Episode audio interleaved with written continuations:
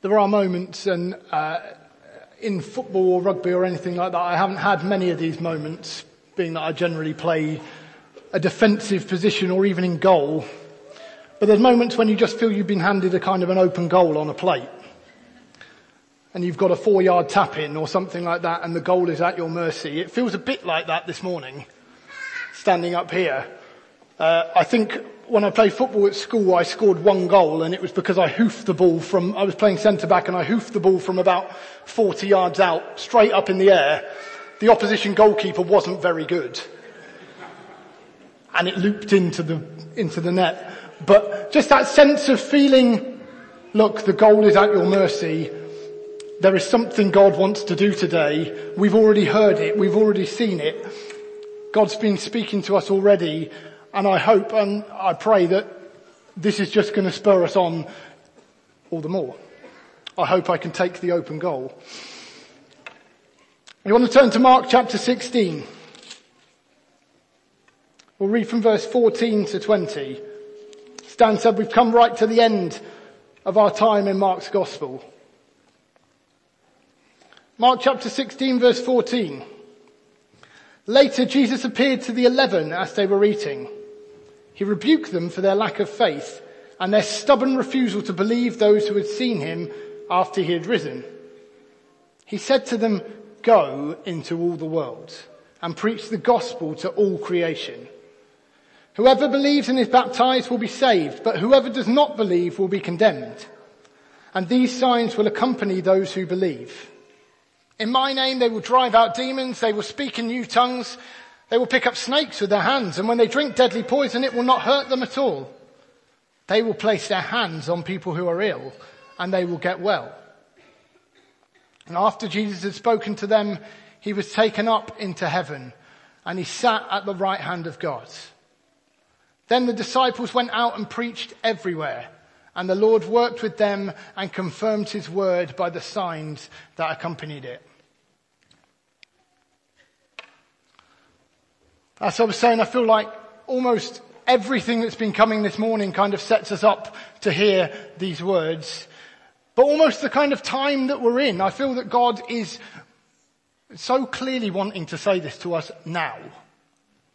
As we stand as a church on the brink not only of connect groups, but of going into this time of doing connect groups together, of people seeking to reach out and let's see new people come in, let's reach out and make friends with people, let's go out into the city around us. But also again, uh, uh, if you were at family night, Dan was reminding us uh, of the words we've had before, and again we're reminded of this week of about being a time of strengthening stakes and then of lengthening of cords, of reaching out, of seeing, let's see people come to know Jesus. Make room for what God is about to do. We see we've come right to the end of Mark's gospel. Mark starts in chapter 1 verse 1. This is the beginning of the good news about Jesus.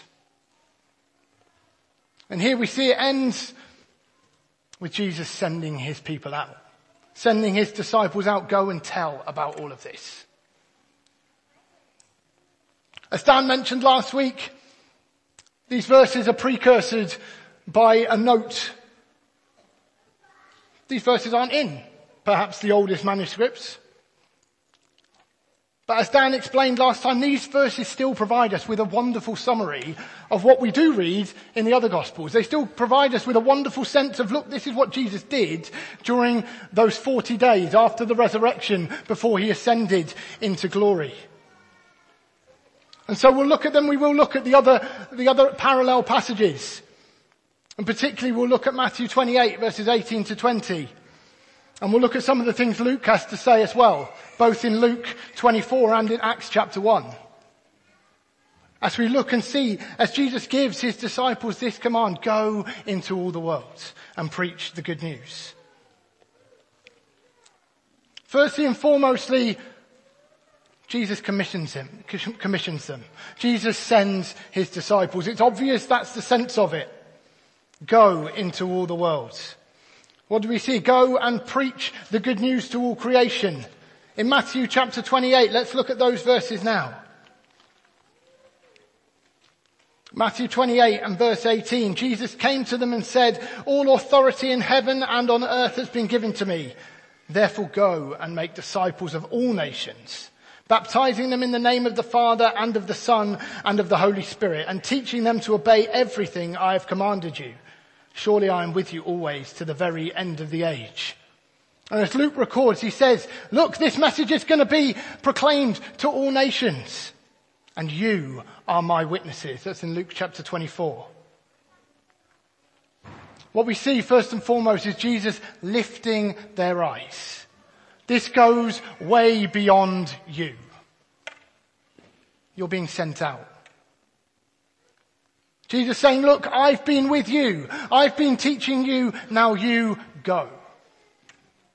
It goes beyond them. It goes far beyond just this little group of disciples who Jesus appears to. It looks out and as we see what happens next, if we skip forward a little bit into Acts chapter 2,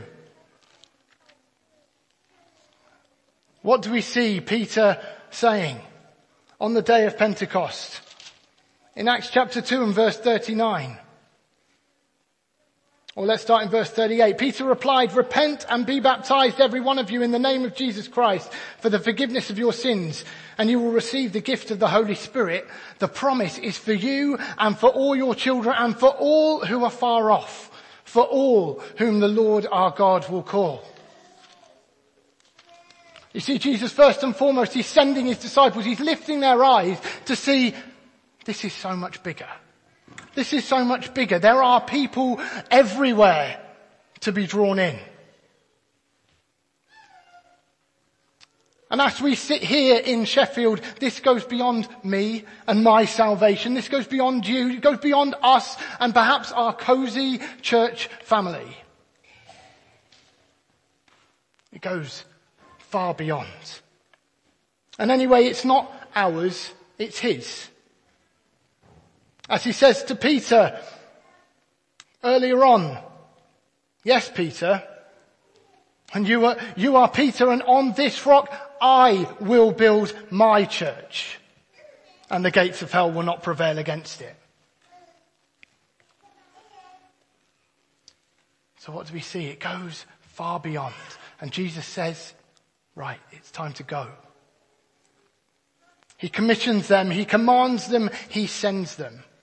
But also, as we see in these first words and then in, uh, in the last words of the passage, verse 19, after the Lord Jesus had spoken to them, he was taken up into heaven and he sat at the right hand of God. And the disciples went out and preached everywhere and the Lord worked with them and confirmed his word by the signs that accompanied it. Jesus' commission to the disciples is in light of him being about to go of him being about to ascend into heaven. You go, I'm going to go.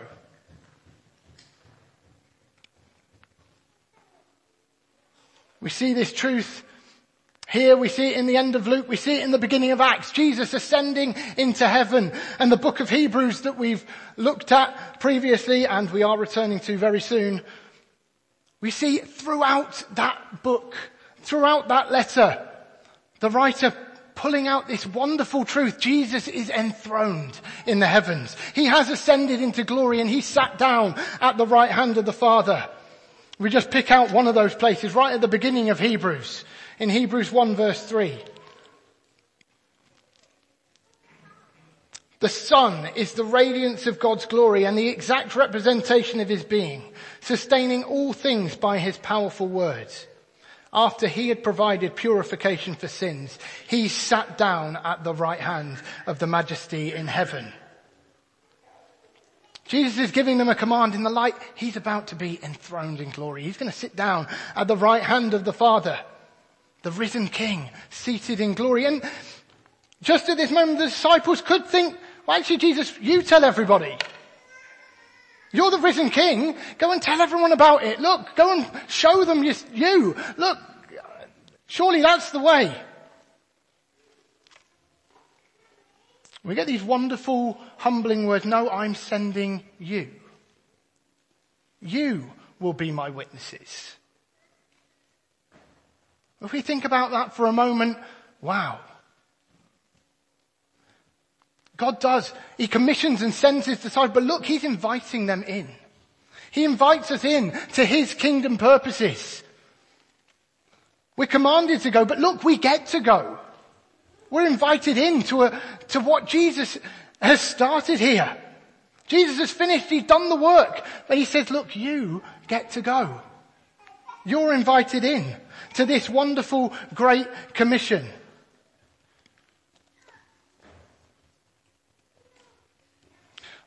I think the wonder of this summary at the end of Mark's gospel is we see more clearly here than anywhere.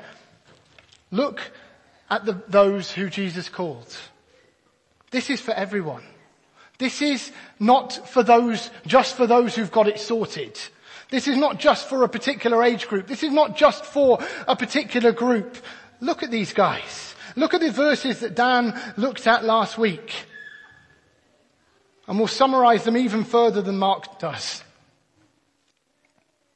Jesus appeared to Mary. She went and told them, and they didn't believe him, believe her.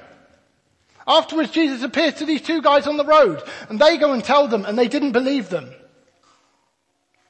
Later, Jesus appears to the eleven, and he has to rebuke them because they didn't believe them. Then the very next words, go into all the world.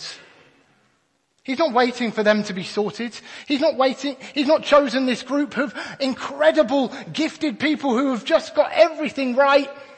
No, look, look and be encouraged. Look at these disciples. Straight away, they didn't believe. They didn't believe. They didn't believe, oh, Jesus. Right, off you go. Go into all the world.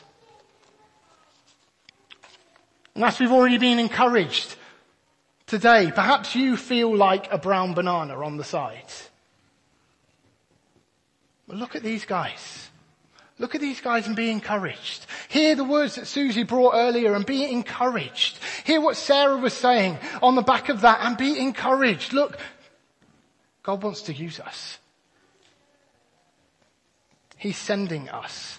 He sent us. Just as he sent all the eleven and perhaps the others who were with them. And later we see through the book of Acts him sending Paul and Barnabas and Silas and then so many others who perhaps aren't even named or just we see on, at a glimpse. Sent out, called to be my witnesses. First sent, we are all sent. We can so easily discount ourselves. No, that's for those who are full time for the church. I'm not really much of a public speaker. No, I, am too young, maybe in a few years. But Jesus calls us and says, go, go and preach the gospel to all the nations. As it says elsewhere, always be prepared to give an answer for the reason for the hope that we profess. It's not necessarily about massive public speaking. It's not all about standing up and preaching a gospel, but go in the power of the Spirit. I've jumped on. Jesus sends them, Jesus invites them as he is leaving, but is he just leaving them to it? Is it like, right, you guys off you go, I'm leaving? No wonderful words in verse 19. They're kind of curious statements, verse 19 and 20. After the Lord Jesus had spoken to them, he was taken up into heaven and he sat at the right hand of God. Then the disciples went out and preached everywhere and the Lord worked with them and confirmed his word by the signs that accompanied it. Well, Jesus is gone and he's seated at the right hand of the Father. But no, he's working with them. He's working in them and through them. Why? Because he's in them by his Holy Spirit. Jesus isn't leaving to leave them on their own. As Matthew puts it in verse 20, surely I am with you always to the very end of the age. But more specifically, Luke tells us in Luke 24 verse 45 to 49.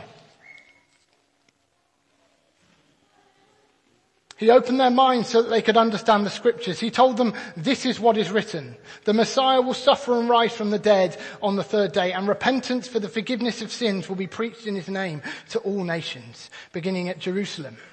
You are witnesses of these things. I am going to send you what my father has promised. But stay in the city until you have been clothed with power from on high. In Luke we see Jesus tells them to go, but first wait. Wait for the Spirit. Wait till you are clothed with power and then go in the power of the Spirit. If you've got time later to read through the wonderful chapters in John of Jesus talking to his disciples at the Last Supper, then I encourage you to do so. But we see there Jesus preparing them for him going and this wonderful sense, actually look, me going is for your good.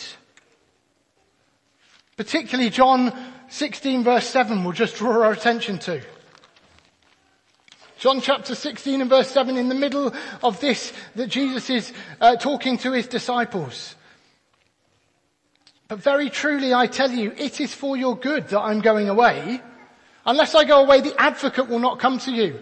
But if I go, I will send him to you. When he comes, he will prove, he will prove the world to be wrong about sin and righteousness and judgment. Look, I'm going, but that is for your good because the Spirit's going to come. The Spirit's going to come and you will go in His power. Therefore Jesus ascends, he sits down enthroned, crowned with glory and honor, and yet he is working in his disciples, he's working in us and through us as we go into all the world.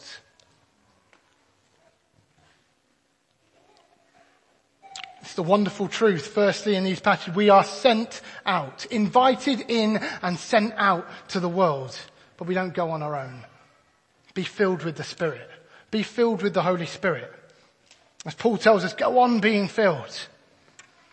As we see Jesus telling that story, which of you fathers, if, you, if your son asks for bread, will give him a snake, how much more so will the Father give the Holy Spirit to those who ask?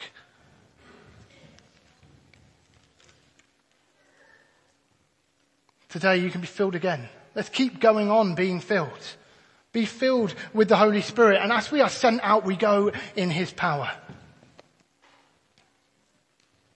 So we're to go. That's what Jesus tells His disciples. That's what He's saying to us, but we go with purpose.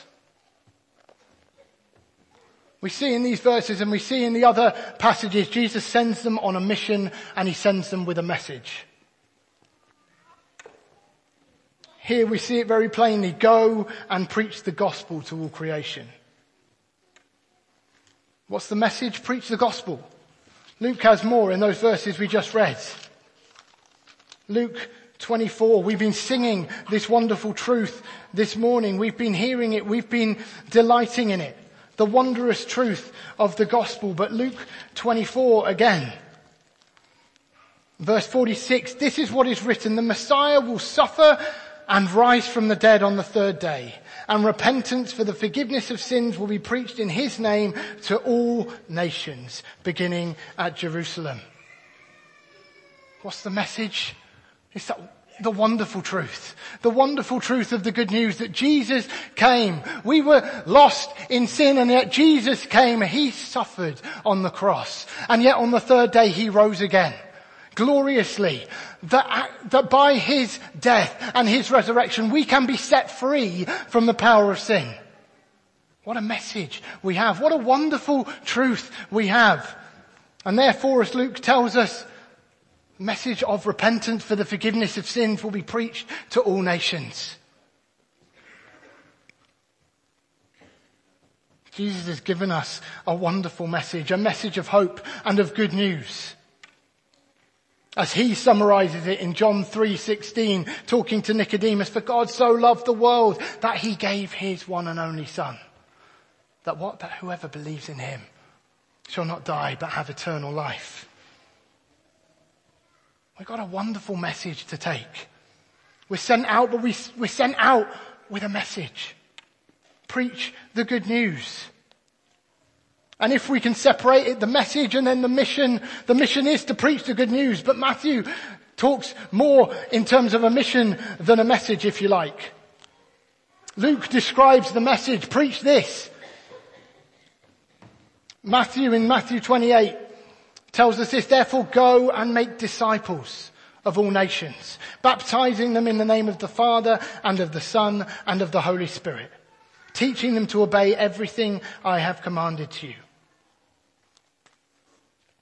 I've got a message to take, but the mission that accompanies that is to make disciples.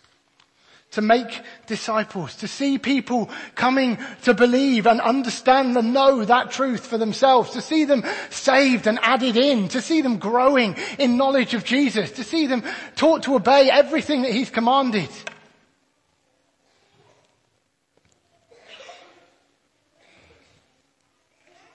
This is the mission.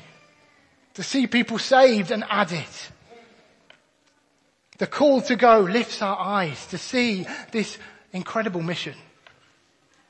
To see the world that needs him. To see the disciples that are yet to be made. To see all the people who have yet to hear the message. To hear this wonderful message. You see, we're commissioned to go. To go and see this happen. To see disciples made. To see people saved.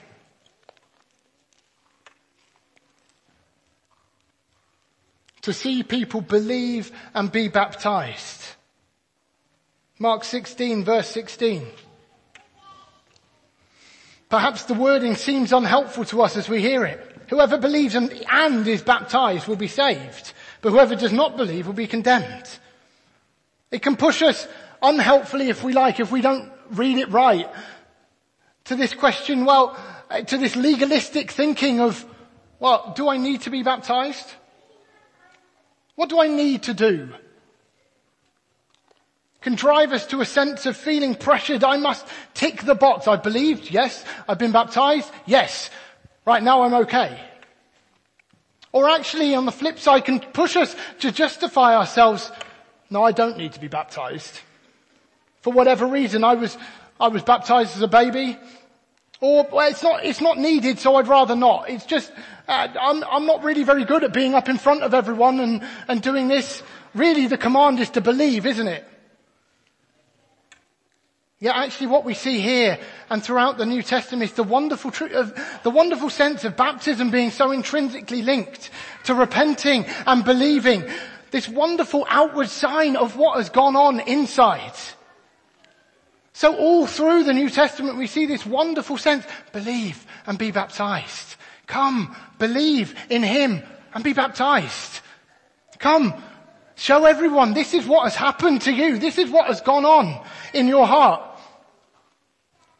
We see it throughout Acts as Peter preaches at Pentecost in Acts 2.38. He's explained, look, these men aren't drunk as all the disciples pour out onto the street speaking in different tongues and dancing about. No, this is what Joel said. Joel said the Spirit's going to be poured out. And this is the truth. Jesus has died. Jesus has been risen from the dead. And then they say, well, what must we do to be saved? In Acts 2 verse 38, Peter gives the answer. Acts 2 verse 38. Repent and be baptized, every one of you, in the name of Jesus Christ for the forgiveness of your sins and you will receive the gift of the Holy Spirit. We see the pattern going on throughout Acts. We see Philip when he goes to Samaria. He preaches to them and in Acts 8 verse 12 we see they believed. And when they believed, they were baptized. Paul with the jailer in Philippi in Acts chapter 16. Acts chapter 16 and verse 31. We see it here. The jailer says, sirs, what must I do to be saved? They replied, believe in the Lord Jesus and you will be saved, you and your household. And then later in verse 33, at that hour of the night, the jailer took them and washed their wounds. Then immediately he and all his household were baptized. In the wording there, we don't even see Paul say anything about baptism, and yet intrinsically they believed. So of course they were baptized and come through. I would encourage us today, rather than asking the question, perhaps, perhaps you've just come to know Jesus and you, you believe in Him. And then you're querying and wondering, well, what's this baptism about? Well, in, rather than asking the question, do I need to be baptized? Ask the question with the Ethiopian eunuch. As Philip has preached to him, here's water. What can stop me? Here's water. Why can't I be baptized too? As Peter's talking to the Cornelius and the, these Gentiles who believe, look, they've been filled with this, but how can we stop them being baptized? We see this is the pattern of the New Testament. Believe and be baptized. Repent and be baptized. And I would encourage you today, children, if you know Jesus has saved you, if you know Jesus has forgiven you, you've repented, you've forgiven him, why don't you think about it? You can say with the, uh, you can ask us, like the Ethiopian, what can stop me being baptized? What can stop me being baptized as well? If that's where you are at. Young people, maybe you've been, you've been coming along. You've been saved. You, you know Jesus has done something. You've been saved and yet you've held off and you've thought, well, I'm not sure about baptism yet. I'm not sure about it. I encourage you. Come. And perhaps there are others here. There are others here maybe, maybe recently saved. There are others maybe have been saved for a long time. Perhaps you were baptized as a baby, christened or whatever. I would encourage you. Let us share in the joy of this public declaration of baptism. Let us share in it. Come and be baptized. Anyway, that was a bit of an aside. We're sent to go. We're sent with purpose, with a message and a mission. And wonderfully, we're sent in expectation. We've seen this wonderful sense. It's for everyone. We're all called to go. We're all, the brown bananas and all. Everyone. With a message and a mission to the world. Let's see the gospel proclaimed. But we go in expectation. Mark, in this summary, we see these signs will accompany those who believe. In my name they will drive out demons, they will speak in new tongues, they will pick up snakes with their hands, and then when they drink deadly poison it will not hurt them at all. They will place their hands on people who are ill and they will get well. We see some signs that will accompany the work of God as the gospel is proclaimed. We see great encouragement. We can look at Luke 24 as we did and he said, look, God's saying, wait. Jesus is saying, wait for the Holy Spirit to come upon you, then you will go out in power. You will go out in power. As we go into all the world, into every workplace, every neighborhood, every connect group, every school classroom, every supermarket, and so on, and so on, and so on. Are we expecting that God will be at work by the power of His Spirit? We go in expectation, expectation for salvation, yes, wonderfully. Look, those who believe will be saved. There's an, there's an expectation that there, there are going to be people who believe. We know, we are, we are all, we here who believe, we're all those who can testify to that. A testament to it. Look, expectation, there are going to be those who believe.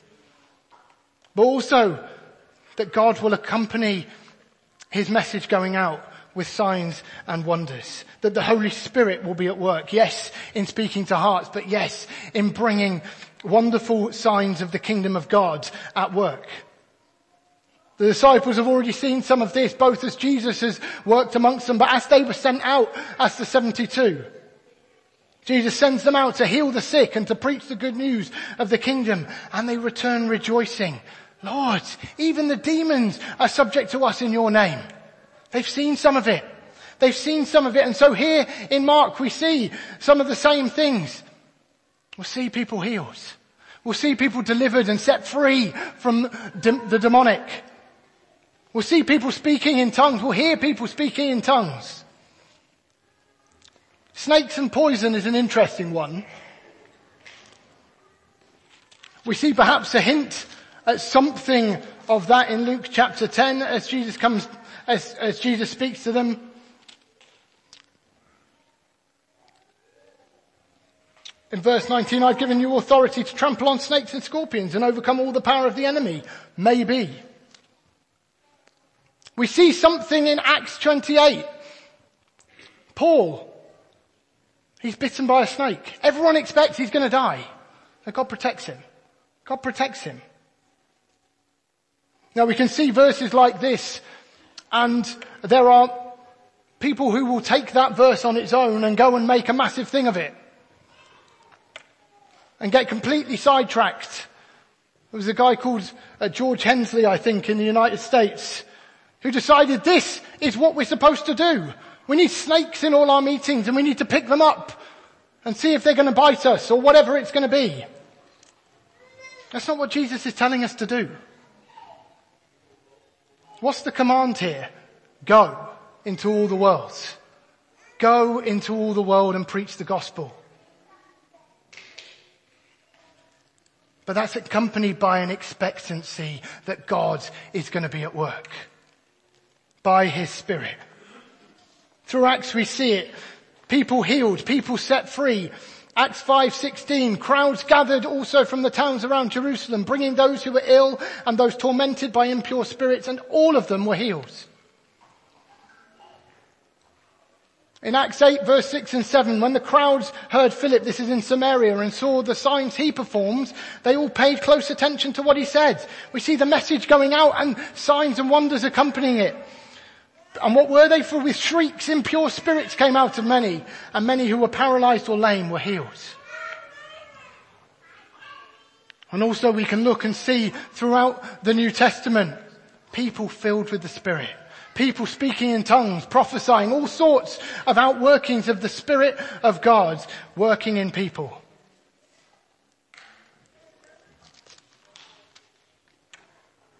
God pours out His Spirit on people. As 1 Corinthians 12 shows us.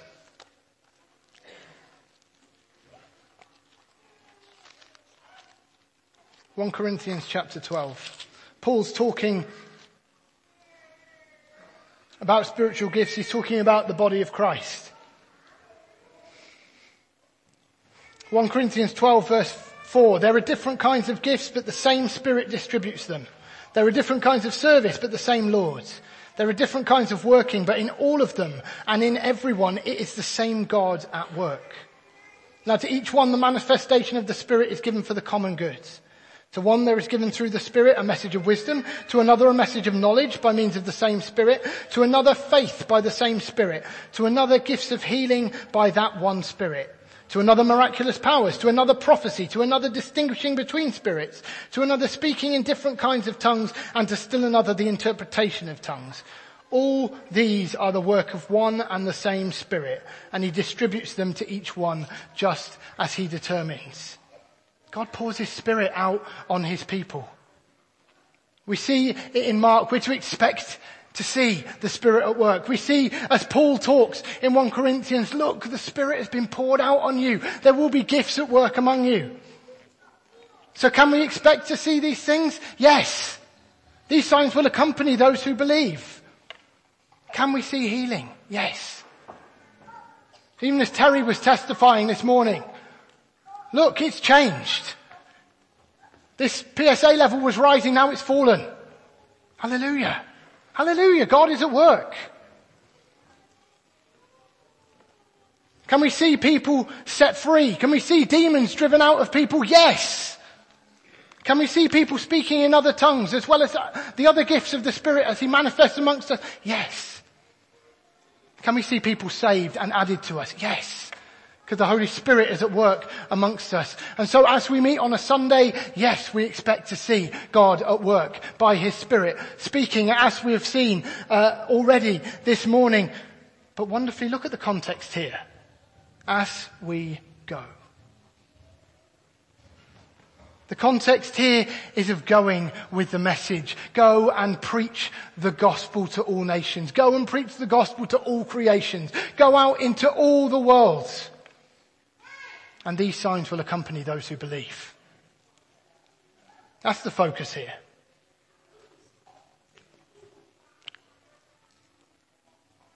We're called to go, to go into all the world. As Acts 1 verse 8 gives us a clear, gives us a kind of, it's almost step by step in Acts 1 verse 8. You will be my witnesses in Jerusalem, close at hand, in all Judea, a bit wider, in Samaria, the neighboring country, and to all the ends of the earth. We're called to go. That might mean we stay right here, but we're called to go. It might mean that you end up on the other side of the world, but we're called to go and take the message of the gospel and of the kingdom into all the world. So let's go. Let's take this message. Let's go on this mission and let's expect that God is going to move in power. God is going to move in power. Because he has a glorious message of hope for the world. And ultimately, he has won.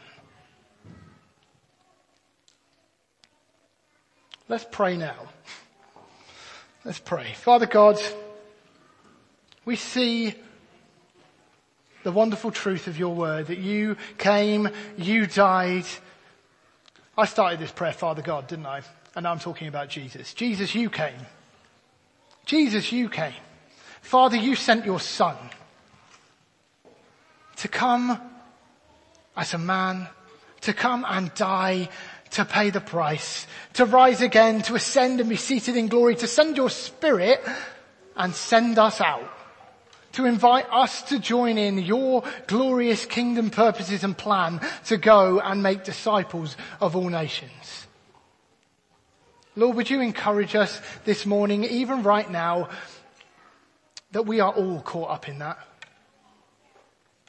As we believe in your name, as we are saved and added into your family, we're caught up in this commission, this wonderful mission to go and make disciples of all nations, not just a select few, not just people who will stand on a platform, but we're all called to go and see God, see you work in power, bringing salvation, bringing signs and wonders, bringing people into the kingdom.